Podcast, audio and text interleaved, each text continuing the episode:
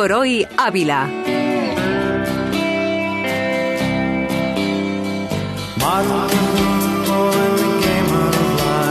La una y 16 minutos, dejamos la alimentación y nos pasamos al mundo de los blogueros, al mundo de Meridianos, al mundo de José Manuel Vázquez, que ya nos acompaña como todos los meses en este espacio Ser Bloguero para ilustrarnos acerca de muchas de las historias que él cuenta en su blog. José Manuel, buenos días. Hola, buenos días, Luis. Eh, bueno, eh, acabamos de hablar con Marta del tema este de, de, la trascendencia internacional que podemos tener ahora a través de, de Internet. ¿Tú tienes eh, en tu blog registrado de, de, dónde te miran? ¿Desde dónde te miran? Sí, sí. de Latinoamérica mucho, sí. A mí me imagino que la facilidad, claro, del idioma hace, hace mucho. Incluso Estados Unidos también, claro, aunque se supone que hablan inglés, ¿no? Pero también eh, lo leen mucho hispanos. Allí también manejan mucho nuestro idioma. Bueno, hoy te habíamos propuesto eh, que ya que estamos en un mes cinematográfico por excelencia, una semana muy cinematográfica, este fin de semana se entregan los premios Goya, eh, el mes de febrero es el mes de entrega de los premios Oscars, que nos buscaras historias de las que habías publicado tú a lo largo de estos años relacionadas con, con el séptimo arte, con, con el cine. Seguro que tienes muchas, has elegido tres, pero seguro que tienes muchas más. Tengo muchas, muchas. Del cine, entre las cinematográficas tengo muchas, me gusta, entonces tengo eh, muchísimas. Yo diría que la mayoría son de cine. Tienen que ver con eh, el cine. He elegido una, tres. la primera, la que vamos a hablar, la de eh, la estatuilla del Oscar, en que en que se fijaron ¿no? para hacer la estatuilla.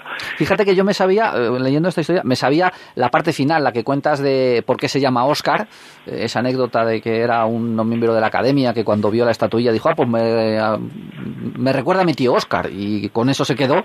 Es una. Y, y, bueno, eso sí lo había oído, pero yo no había oído nunca esta otra de, de dónde surgió la imagen o en quién se fijaron para hacer la estatuilla de, Oscar. Es una historia muy poco conocida, no reconocida por la Academia de Cine norteamericana, o sea que digamos que es casi una leyenda, aunque haya gente que. De, que atribuyen que sí que fue este. ¿Y de quién hablamos? Fue de un director, actor, productor eh, mexicano, eh, le apodaban el indio, el indio Fernández, uh -huh. que era, eh, casualidad de la vida, llegó a, a, Estados Unidos escapando primero de una rebelión, llegó a Hollywood, se hizo actor, y, una amiga suya, eh, otra actriz mexicana muy famosa, Dolores del Río, está casada con el magnate cinematográfico Seti Gibbon, que fue el encargado de, por la academia de diseñar la estatuilla de los Oscars y la, la mujer le dijo, oye, pues tengo un amigo que puede hacer de modelo, ¿no? y fue ahí como él al principio se negó porque tenía que posar desnudo para la estatuilla. Según cuenta él, todo esto se cuenta, contaba el indio, el indio Fernández. Y posó y pasó el, el boceto al, al, escultor que finalmente realizó la estatuilla que todos conocemos. Claro, que dirle ahora a los americanos, a los norteamericanos, eh, que uno de sus símbolos, como la figura de los Oscars, está inspirado en, un mexicano. mexicano ¿no? bueno, el año pasado la mejor película fue de, de un ¿De director. ¿verdad? Sí. Eh, y este año posiblemente uh -huh. están entre las nominadas también el, el, el, Renacido, me parece, el, sí, sí. DiCaprio, también el director es mexicano, o sea que, quién sabe, ¿no? Sí, pero, pero llama la atención, vamos, eh, le da... Que el símbolo más norteamericano fuera la, es la, una figura de un mexicano, ¿no? Que, que, que, le da un yuyo al millonario este que está intentando optar a la presidencia Así de los Estados es. Unidos. A, ahora no me acuerdo cómo se llama. Eh, tampoco recuerdo yo. Bueno, que tiene mucha pasta, este que tiene mucha pasta. Que, el Trump, Donald Trump. Eh, eso, Donald Trump, que está con los emigrantes. Que quiere poner un muro, ¿no? Para que no entren sí, los mexicanos. Pues eso, anda, que si le dicen... Bueno, lo, lo sabrá, él sabrá esta historia, pero no deja de ser llamativa. Como dices tú, es una historia de estas apócrifas. Mm, Hay un no museo que, que, recoge la figura de, del Indio Fernández y ellos aseguran, como no, que sí que es cierta esa historia, que hay documentos que, que realmente afirman que sí que, que fue el que posó para la estatuilla de los Oscars. Hay que dar la duda, ¿no? La academia no lo ha reconocido, al menos. Bueno, pues ahí está.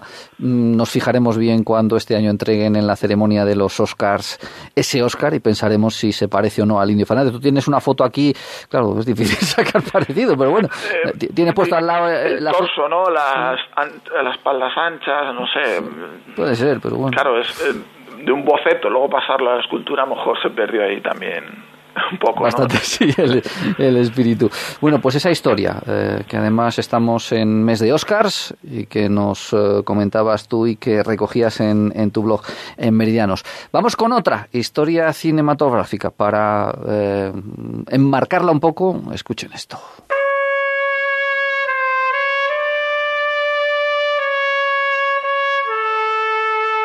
Le dije a mi mujer, la justicia nos la hará don Corleone.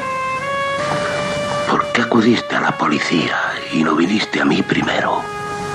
¿Qué tengo que pagar? No importa lo que sea, pero ayúdeme en lo que le pido. ¿Qué quieres? Eso no puedo. Le daré lo que me pida.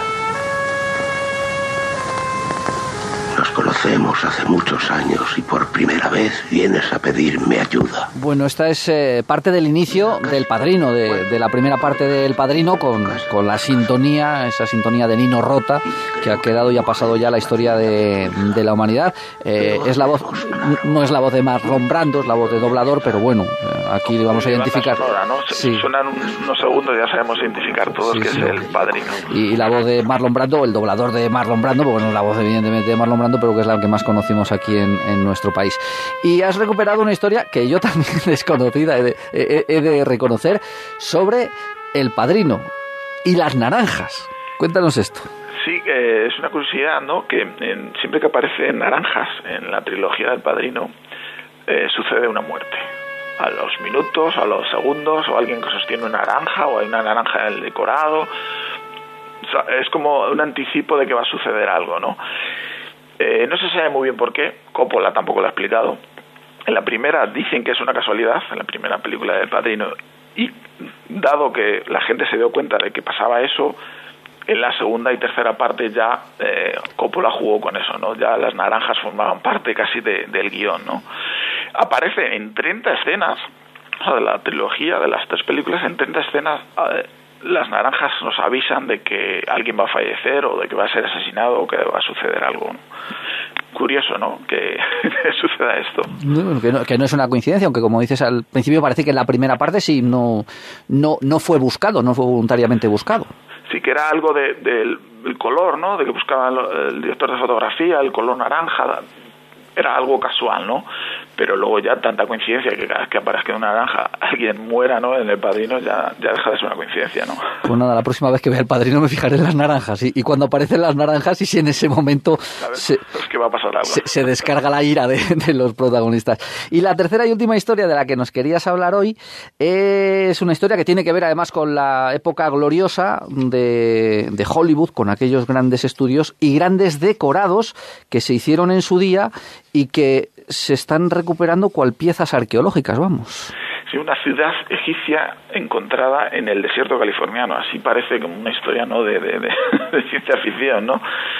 Y es, es que una ciudad egipcia que quedó enterrada eh, es una ciudad ficticia que crearon para los Diez Mandamientos, la película, la primera película de Cecil de Demille, porque lo hizo una segunda, la más famosa en color, pero esta primera en blanco y negro y muda, quedaron unos edificios enormes, hasta de 10 pisos de, de altura, eh, una ciudad entera, egipcia, en el desierto de California. Y para que no los utilizara la competencia, digamos, esos decorados inmensos, el director mandó derribarlos, destruirlos. Y quedaron los restos en las dunas del desierto enterradas y hace poco, hace unos años, las encontraron como, como, como, si fueran restos egipcios, ¿no? En mitad del desierto de California. Esa curiosidad, ¿no?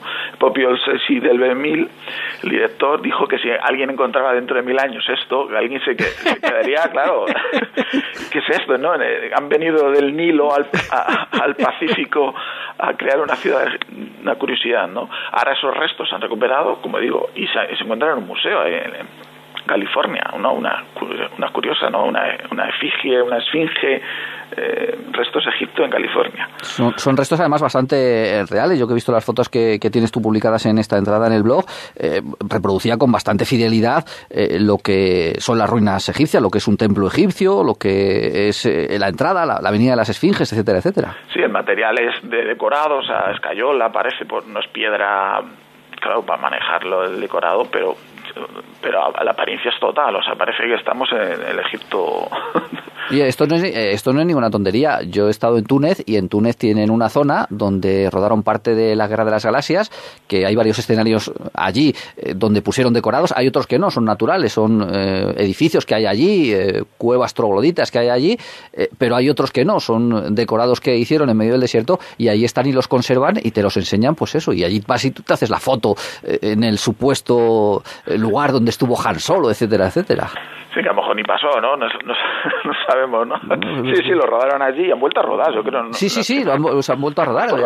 Hay, zonas que sí, son, pues no, me acuerdo la zona de las eh, cuevas trogladitas, otra zona que hay unas eh, casas así, eh, parecen adosados antiguos, muy antiguos, pero que son casas que se siguen utilizando, allí rodaron, pero hay otros que no, en medio del desierto, pues plantaron allí la, uno de estos lugares donde, donde estaban los protagonistas y bueno, allí lo mantienen, lo intentan mantener como, como atractivo turístico, un atractivo turístico Aquí han creado incluso un museo, ¿no? La, eh, ciudad es inmensa, era uno de los mayores decorados de la historia del cine, estamos hablando, o sea, para hacerte una idea de, de, la grandiosidad que, que tuvo estos decorados de los diez mandamientos. Entonces es que no tenían efectos especiales y no podían multiplicar a la gente por 20. Entonces tenían que tener, si había 2.000, tenían que estar los 2.000. Efectivamente. el edificio tenía que estar, ¿no? No se lo podía crear por ordenador. Algún truquillo podían hacer, pero hombre, se notaba mucho. Entonces, como esta gente también movía y eran otras épocas, pues te construían una ciudad egipcia así. Necesitaron 1.600 eh, personas, artesanos, para crear uh, toda esta ciudad egipcia. Pues nada, está muy bien. Pues nada, esa entrada también eh, que nos, eh, de las que nos habla José Manuel. Eh, por cierto, dejar reseña también, que aquí hemos hablado ya y por no repetir, que tienes también alguna entrada relacionada con Ávila y el cine. Por ejemplo, hablamos hace unos meses, antes del verano, creo, de esas palabras de Orson Welles hablando de Ávila y de que le gustaría vivir en Ávila y que le parecía una ciudad ideal para vivir. Otra historia en la que recoges algunos de los rodajes que se han, que se han hecho aquí en Ávila. los 125 que, se han rodado, en toda la provincia, hasta el 2010, que es lo que hay un, un catálogo de rodajes cinematográficos de Castilla y León y en los 100 años de 1910 a 2010 recogen que en Ávila se han rodado 125. O sea. Por cierto, ya me da pie, recomiendo quien esté interesado en esto porque es un libro muy interesante. Es simplemente un catálogo, aparece el listado, pero aparece la ficha técnica, digamos, de la película y bueno, uno se puede llevar sorpresas de, de todo lo que se ha rodado aquí en Ávila impresionante, ¿no? La cantidad de, películas y, bueno, así vamos a series o cortometrajes, anuncios, es impresionante. Sobre todo ahora que hace bastante tiempo que no ruedan por aquí, también se nota en eso la crisis del, séptimo arte. Sí, también. bueno, tenemos, eh, hablando de los Goya, tenemos un candidato, ¿no? Sí, verdad, verdad, una candidata. Una candidata de 93 años. Doña Antonia, la abuela de Daniel Guzmán, Antonia Guzmán. Con seis nominaciones, o sea que la película puede tener opciones eh, en los Goya. Ya nada, la película no está ambientada en Candeleda, aunque sí sale música relativa sí, una Jota, yo creo que sale una sí, Jota de Candeleda. sí, sí, me llamó la atención cuando lo vi y lo escuché, es curioso, es curioso. Bueno, pues estaremos pendientes de los Goyas este fin de semana eh, y con José Manuel estaremos pendientes durante todo el mes para seguir día a día su blog y con esas curiosas historias que nos cuenta. José Manuel, muchas gracias, hasta el mes que viene. Saludo, Luis.